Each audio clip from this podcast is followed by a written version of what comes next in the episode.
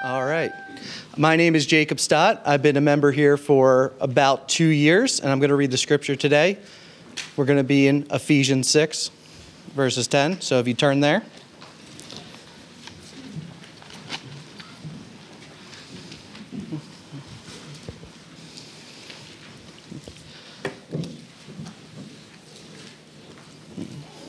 Finally, be strong in the Lord and in the strength of his might.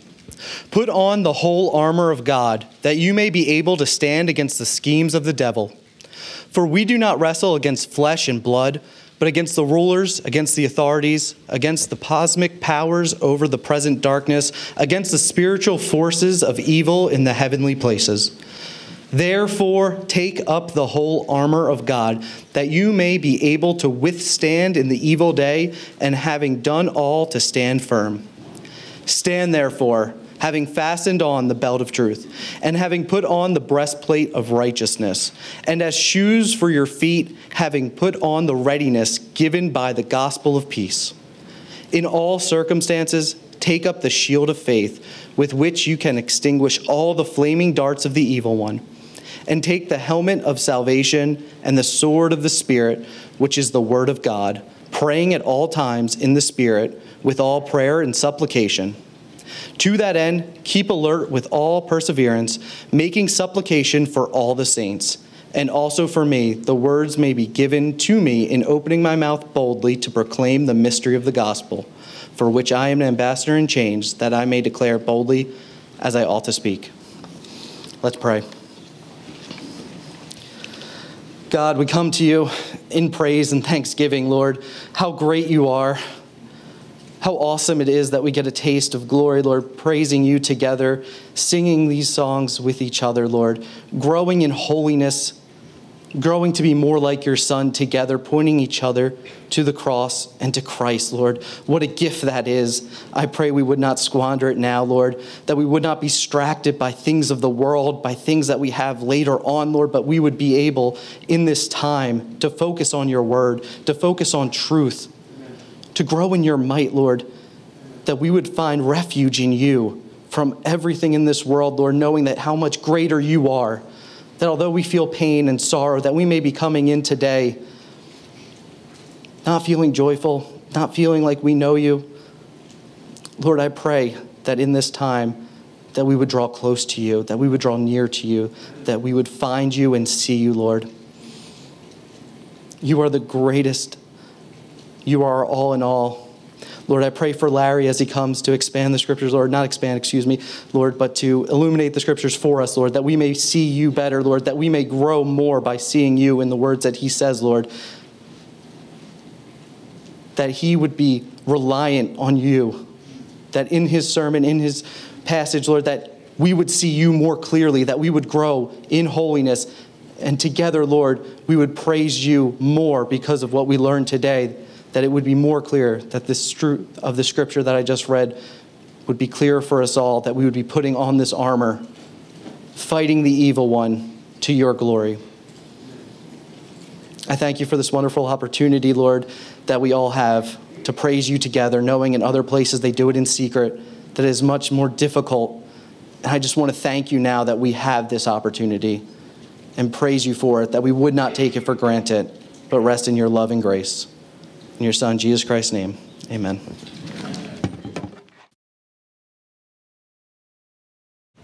Uh, as you are preparing for the week ahead, what's, what's on your list of priorities, goals, uh, expectations? Do you? I don't know if you are, kind of are a Sunday afternoon or Sunday evening planner. Maybe you sit down with your phone or your does anybody use planners still? I don't know. But you just kind of map out some priorities for the week. I would not be surprised if, even during this service of worship, someone, I'm not asking for a show of hands, has pulled out a phone or maybe scribbled on a paper some something you need to remember, something you need to plan for later in this week. Uh, I, I'm wondering as we prepare to dig into the Word this morning um, where, where is the pursuit of righteousness falling in your thinking and your planning for the week ahead? Is that on your radar, I wonder? It seems to me that it should be on our radar. Uh, it seems to me that it is on God's radar for us. It's among His priorities, uh, His goals, if I could put it that way, for us. It's a charge that He gives to us. I think we can take for ourselves the word that Paul spoke to Timothy in 1 Timothy 6:11 when he said, "But as for you, O man of God, flee these things, pursue righteousness, godliness, faith, love, steadfastness, and gentleness. Pursue righteousness," he says. In Romans 6, Paul says, do not present your members to sin. Your members, like your, your hands and your eyes and your tongue don't present your members to sin as instruments for unrighteousness, but present yourselves to God as those who have been brought from death to life, and your members to God as instruments for righteousness. I think this is more than just a matter of our priorities for the week that's ahead. Uh, as you think about what you want to be known for in life, your aspirations and your ambitions of how you would be remembered. Is, is being righteous before God, being pleasing to Him, having God looking at you and being delighted in the reflection of Himself that He sees in your growing righteousness? Is that something you're pursuing?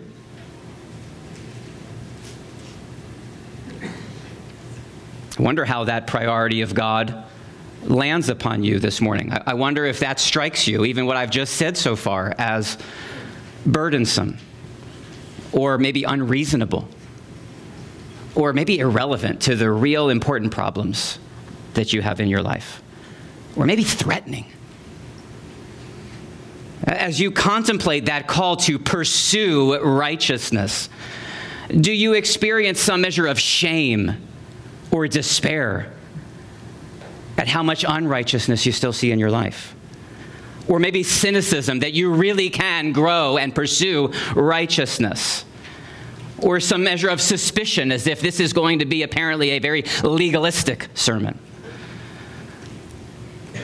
Or maybe just apathy.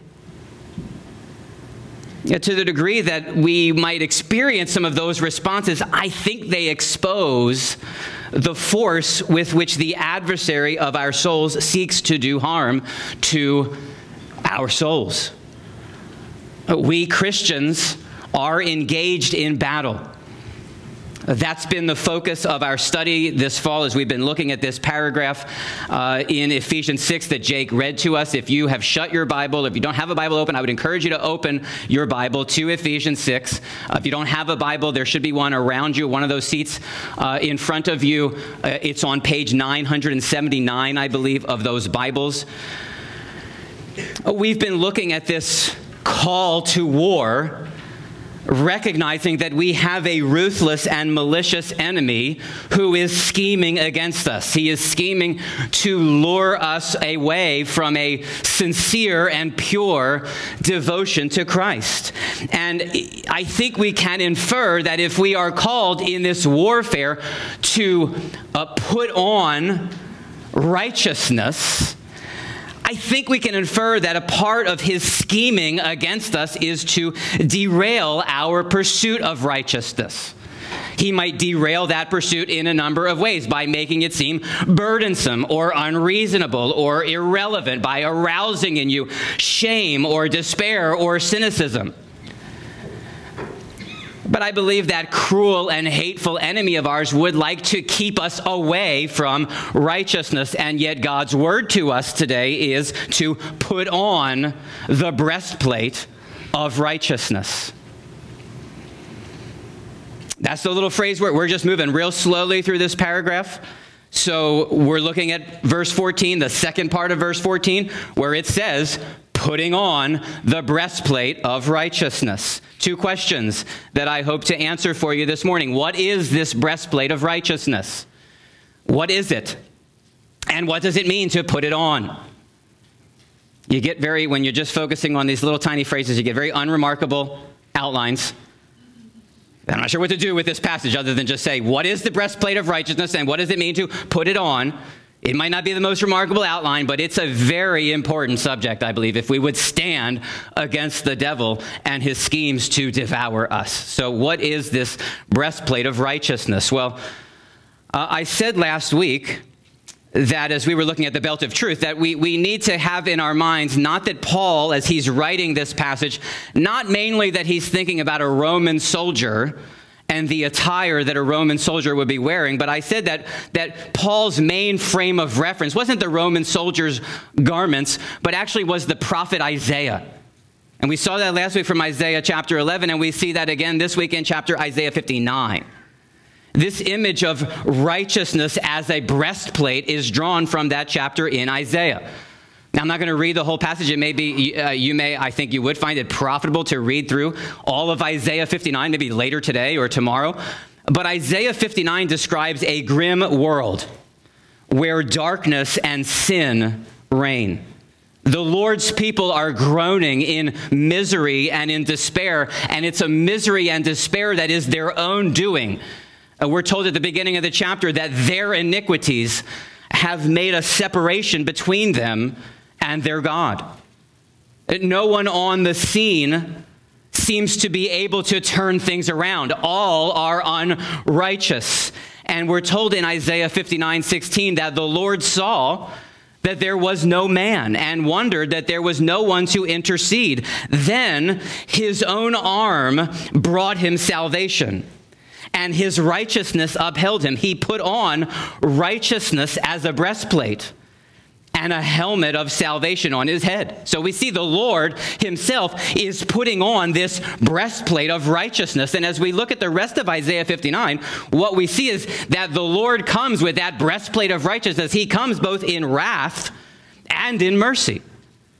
He comes bringing justice upon his enemies, repaying them according to their deeds. But he also comes in the form of a redeemer who pours out grace and mercy on those who confess and turn from their transgressions. And we know that this promise of God Himself coming in righteousness and with saving mercy to intercede for and to redeem guilty sinners, we know that's not just the remedy for Israel's plight, but for all of us. Because we understand what God's word says of all people when it says in Romans 1:18 that the wrath of God is revealed from heaven against all ungodliness and unrighteousness of men who by their unrighteousness suppress the truth. We are not righteous in and of ourselves.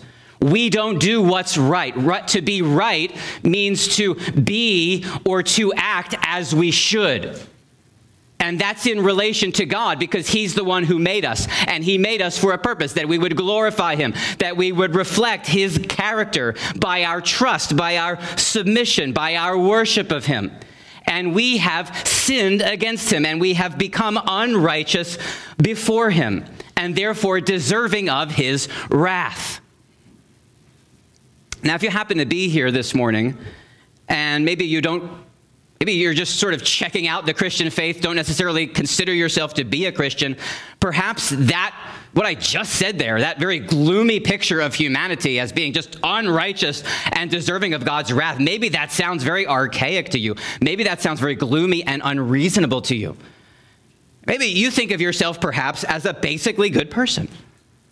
You, I mean, you would acknowledge, I, understand, I'm, I'm not, I know I'm not perfect, but in your mind, you might not articulate it this way, but in your mind, basically, you think if God had you on his side, he'd be doing okay.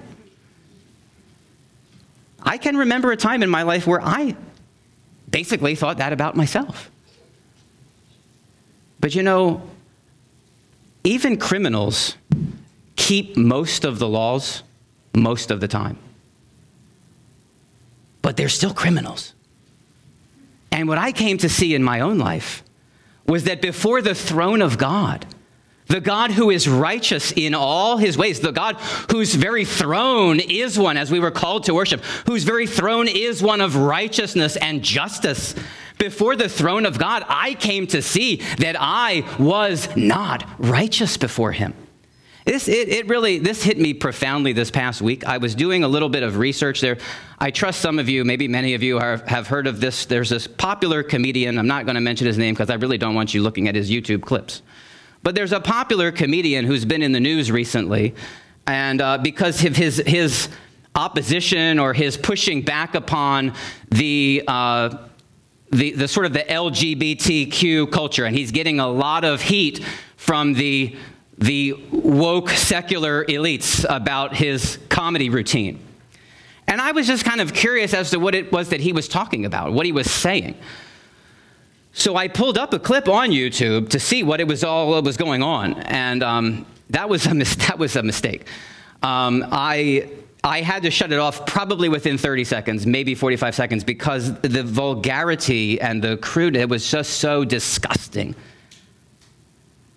And I was appalled. I was, I mean, I just shut it down. I, I was, I felt defiled. And then I realized, actually, just maybe a few seconds after that, there was a time, it's probably been now about 20 to 25 years, but there was a time I would have thought that was hilarious. There's a time when I talked just like that. And I was disgusted about my own sin. And I was freshly moved at the rightness of God's anger and wrath against me in my sin. I was freshly moved by the reality. I am not basically good because you know what? Even we Christians, we get on living life and we kind of can think. We know, we know in our doctrine. We read the, the statement. We read through those 10 commandments as Jeff's leading us, and we know that in our heads, but we kind of can get the posture that we're basically not too bad. And I was freshly made aware I'm really that bad his assessment of me in my sin and my deservedness of his wrath seemed so right, so appropriate. And it was perfectly just to me that God's assessment would be to say, You are dead. You stink. You're wicked. You can never get to me in your own righteousness. You could never earn my favor. You've done nothing but rebel against me since the day you were born. Not only will you go to hell, but you deserve every single infinite moment of it because you're that bad in and of yourself in your sin. And that's not just his verdict on me, that's his verdict on everyone.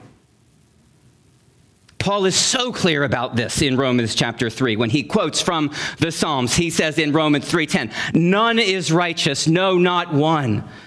No one understands. No one seeks for God. All have turned aside. Together they have become worthless. No one does good, not even one. And kids, that's true of you too. Kids, kids, I know sometimes it's hard to sit here and listen to me for so long. I want you to know I really love you being here. Even if you don't love being here, I love you being here. And I do want to talk to you a little bit every time we gather. And I want you to understand, kids, something that's really, really important about you. I don't know what you think about your life and all that you want to do. Maybe you're just only thinking about what you want to do this afternoon. Maybe you don't really think about what you want to do with your life. But one of the really important things in your life is what you're going to do about your sin. Some people, even grown up people, they try to just hide their sin. They act like their sin isn't really a big deal. Some people try to just do a lot of good things to make up for the sins that they've committed. And I think it's great. So, I, those of you that are in Promised Land right now, I know you're memorizing some Bible. You're memorizing Micah 6, and that's wonderful that you're memorizing some scripture.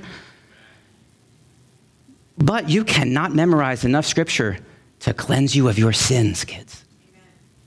There is nothing that you can do to get God to remove your sins. And that's something you should think about. What am I going to do about my sins? Now, we have wonderful news. That sounds very gloomy, but we have wonderful news. And that is that even though there's nothing that you can do about your sins, you can bring your sins to God. And He says He will forgive you. and he will wash you clean from your sins because of Jesus. He'll do that for kids and he'll do that for adults. He'll do that for little sinners and he'll do that for big sinners. And I'm talking about your physical size when I say that because we're all big sinners. And kids, if you're not sure how you might be a big sinner, you could ask mom or dad about that later today. And I trust they will be glad to inform you of some ways.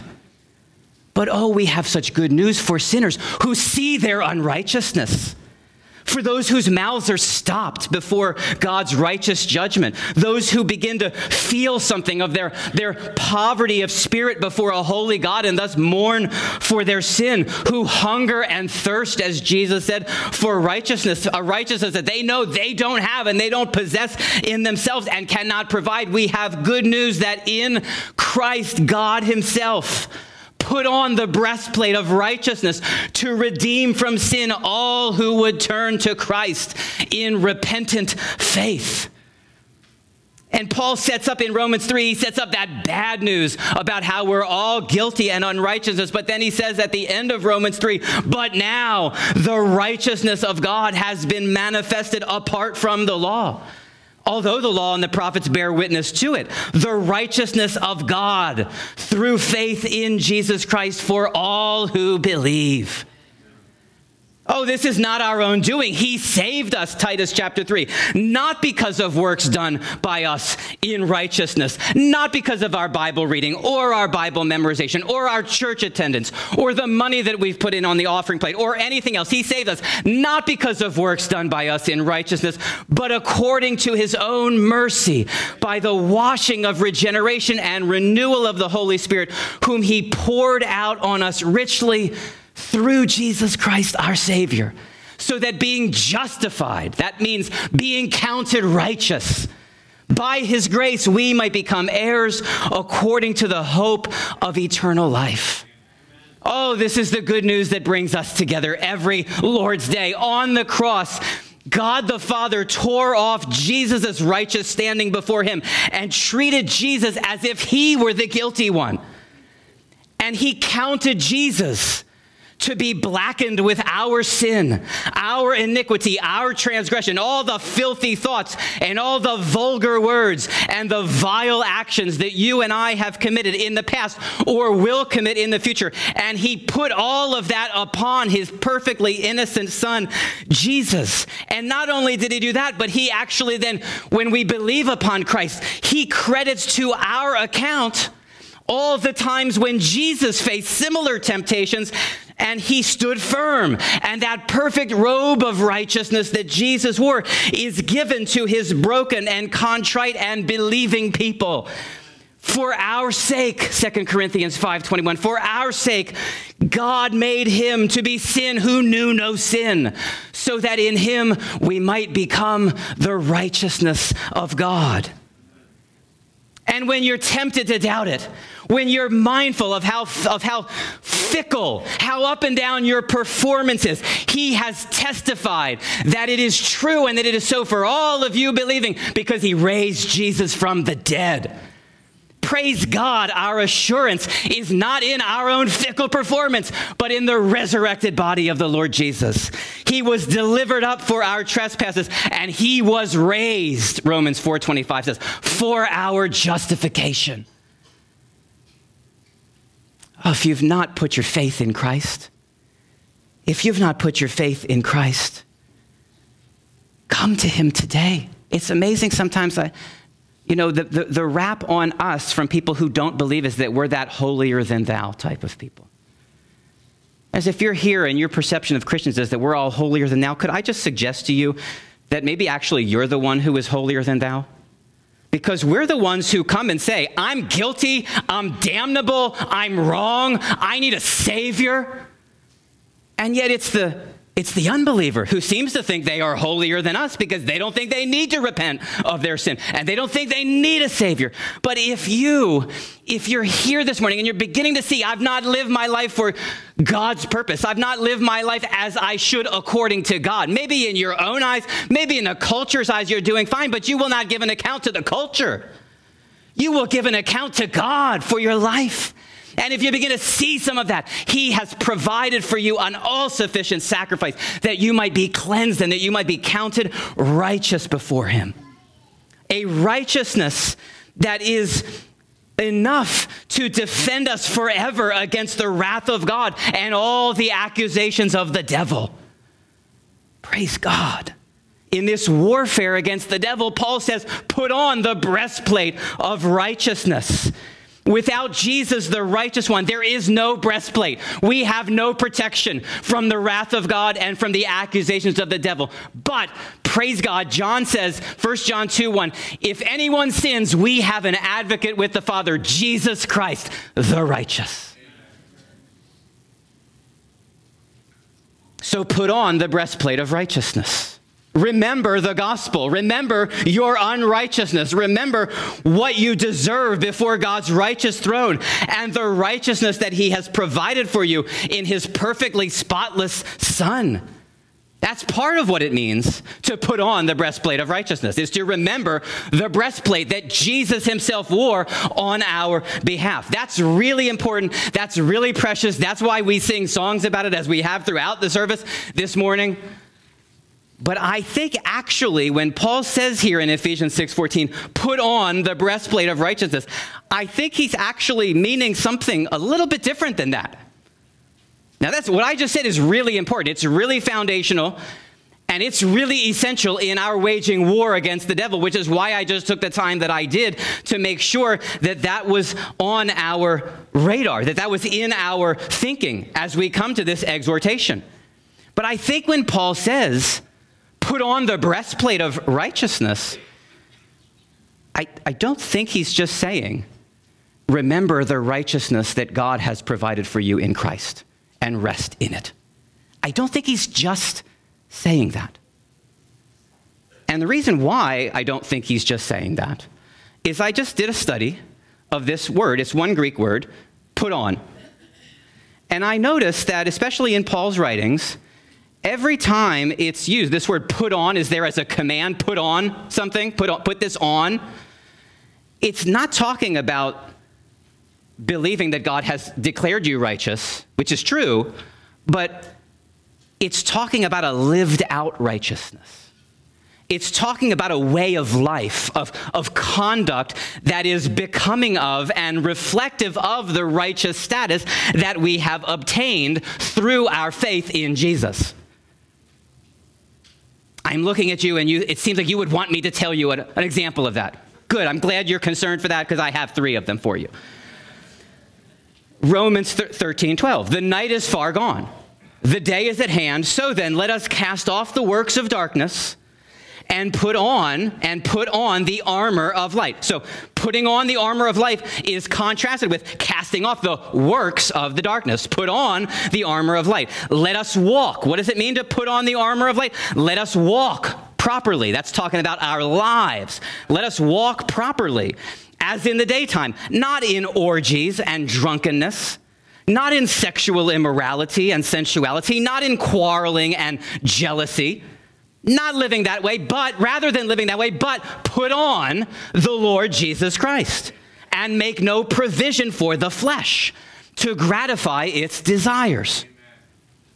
Or Colossians 3:12, he says, "Put on then as God's chosen ones, holy and beloved. Put on compassionate hearts, kindness, humility, meekness, and patience.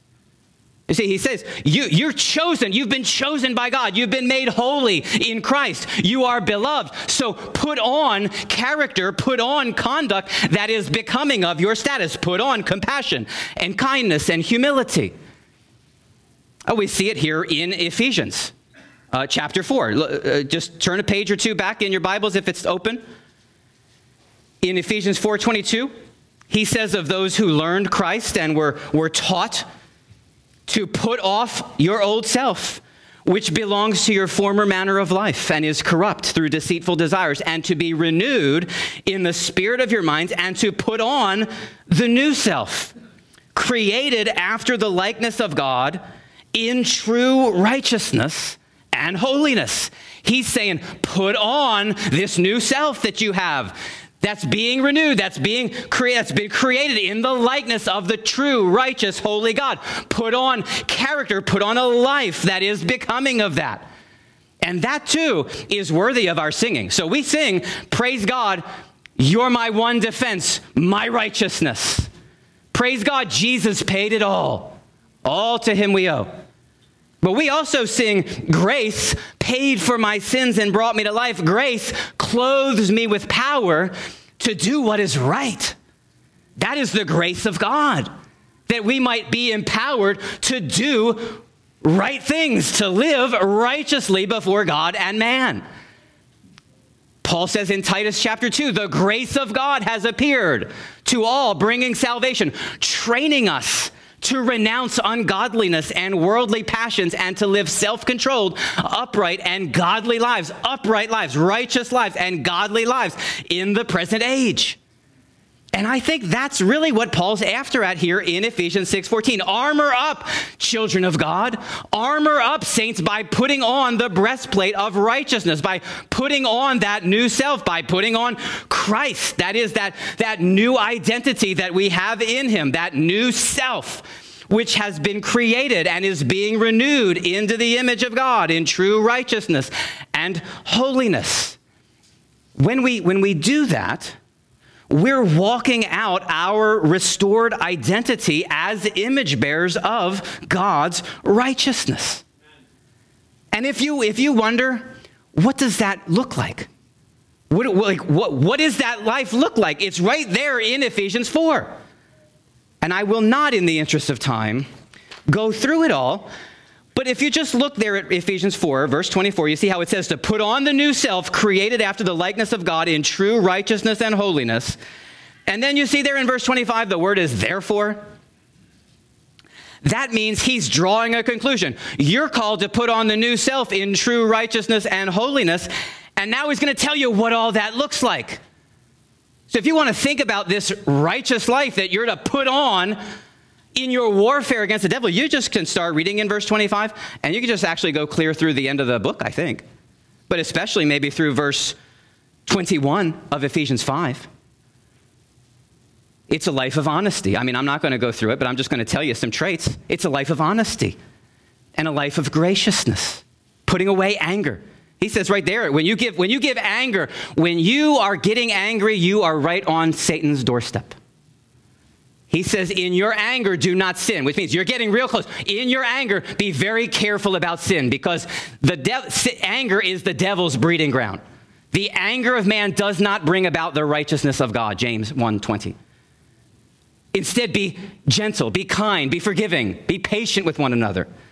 A life of graciousness, a life of integrity, a life that is productive and generous, a life that's helpful, a life that's kind, a life that's loving, a life that's pure, a, li- a life that's thankful. Again, you could spend hours and hours in that, in that part of Ephesians. It's a battle. That's what that's a whole passage. It's about war. I understand it's a battle. The spirit wars against the flesh, and the flesh wars against the spirit. But this is our calling in Christ to imitate God, to be imitators of God, as it says there in Ephesians 5 1, to be imitators of God in his role of divine warrior by waging war against the devil with the armory of a righteous life. And that's a good thing. That's a happy way to live. That's why we just put that little refrain in there that we do not sing very often. Trust and obey, for there's no other way to be happy in Jesus than to trust and obey. Beloved, I understand that obey is a four letter word, but it is not that kind of a four letter word. It's the happy way. The psalmist says, Give me understanding that I may keep your law and observe it with my whole heart. It's the happy way to live in righteousness because our God is good and his commandments are not burdensome. And therefore, we pursue this happy way by helping one another to live out this restored identity in Christ. We pursue righteousness together as we teach and urge and encourage and admonish one another unto this life of true righteousness and holiness. This, this is one of the reasons why we submit ourselves and we join a local church. This is one of the reasons why we don't just attend services, but we actually commit to joining a church so that we have this mutual accountability of having publicly identified with Jesus and with a particular group of people who are going to love us and exhort us and encourage us to that righteousness and be willing, if need is there, to call us back to the path when we veer from it. One of the implications of us pursuing righteousness together is that we are willing to call one another out for our sin. That's wisdom from God. Listen to Proverbs 9, verse 7. Whoever corrects a scoffer gets himself abuse, and he who reproves a wicked man incurs injury. Do not reprove a scoffer, or he will hate you. Reprove a wise man, and he will love you. Give instruction to a wise man, and he will be still wiser. Teach a righteous man, and he will increase in learning. If we would live righteous lives, standing firm against the devil's schemes, we need that kind of ministry. We all need that kind of ministry. So make sure that you are, are building relationships with other members of the church so that you can know them and so that they can know you. Righteousness grows in an environment of conversational humility and honesty. Uh, we're working to cultivate that even as we take time to publicly confess sin like that. Like, if you actually believe what we just said aloud a few minutes ago, you, you just confessed to be a guilty lawbreaker before God. And you did that around 150 or whatever it is number of people here. Like, if you actually believe that, that cultivates an environment of transparency. I have broken the Ten Commandments this week. You can know that about me. I need not hide that from you. I can be real with you. We try to cultivate that by having a time in which we confess sin publicly every week, but we have to cultivate that in our lives personally. Work to be the kind of person that's easy to correct. Ask somebody this week Am I easy to correct? There's a verse in Galatians that just it just gets me every time I, I read it. In Galatians 4:16, Paul says, you know, Galatians, it's a testy letter. He's very concerned about the Galatians, and he speaks sharply to them. And there's this point in Galatians 4, it's in verse 16, where he says, Have I become your enemy by telling you the truth? Pray to God that that would never be said to you or about you. Have I become your enemy by telling you the truth? Work to be the kind of person who's easy to correct. You know how you do that work? You plant yourself right here. Symbolically speaking, I'm not saying you need to run up here. That's how you pursue that. You say, What, I have to work? Work to see what that means. If you're listening on a recording, I'm pointing to a cross. Because if you're not easy to correct, your, your friends and your family members and your brothers and sisters in Christ, they will quickly learn that correcting you is a futile and even a dangerous exercise, and they'll just stop. And you know what? That'll make you feel really comfortable. And it'll make you very vulnerable to the devil's attacks against you.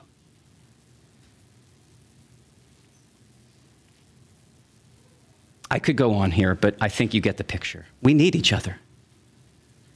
The, the body, when we do this, when we're giving and receiving this kind of correction, when we commit to living in that way, the body will be working as it should, with each part building itself up in love by speaking the truth in love. And little by little, from one degree of glory to another, our congregation will begin to image forth. We are already, I don't mean to say begin, but we will more and more image forth the holy and righteous character of the God who has so graciously and so generously, powerfully rescued us from unrighteousness and who has promised to crown us with righteousness when that work is complete.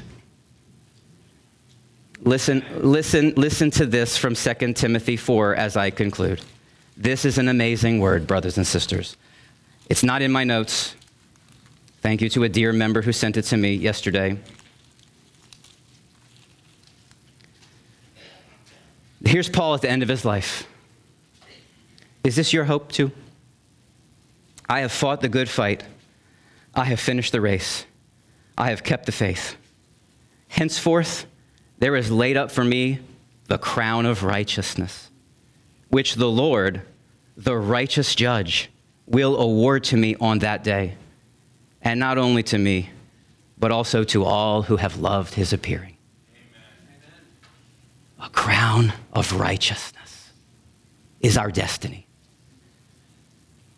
When he shall come with trumpet sound, Oh, may I then in him be found dressed in his righteousness alone, faultless to stand before the throne.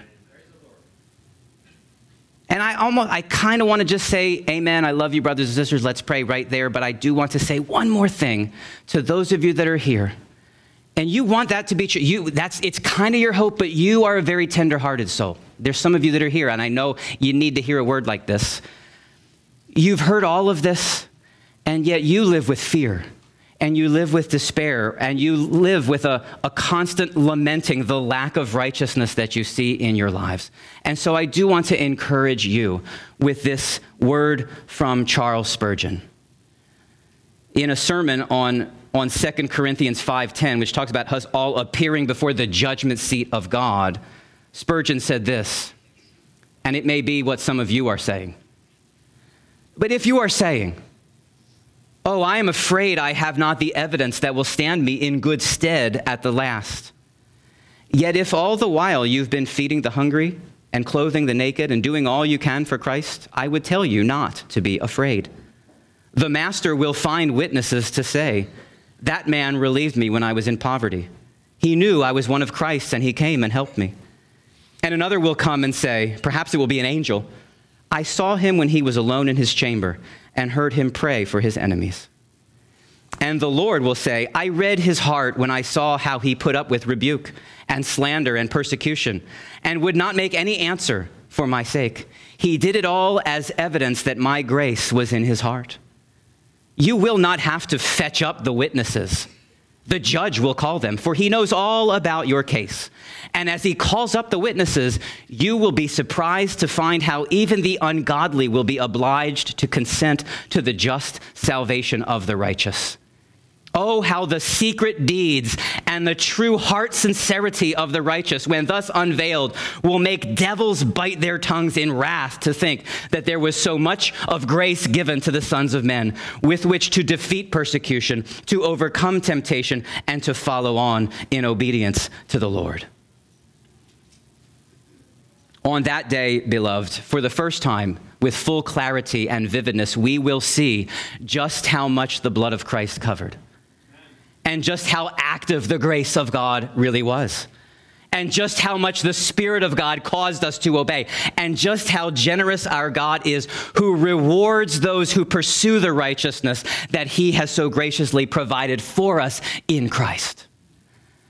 And so, until that day, beloved, press on and stand firm and put on the breastplate of righteousness as you do battle with the devil in the strength that God supplies. Love you, brothers and sisters. Father, thank you for your righteousness. In and of ourselves, we are, we are weak and we are helpless. We're foolish, we're disobedient, we're deceived and enslaved in and of ourselves. But you have opened our eyes. And we, we need not, we dare not trust in the sweetest frame. Oh, but we wholly lean upon Jesus' name. What a blessed assurance, what a blessed hope. Grant us to rest more and more in the all sufficient righteousness of Christ provided for us, and grant us a more earnest experience of our pursuing righteousness and reflecting your righteous character in all our conduct. Be pleased to work that in us for your sake and through Christ our Savior. Amen.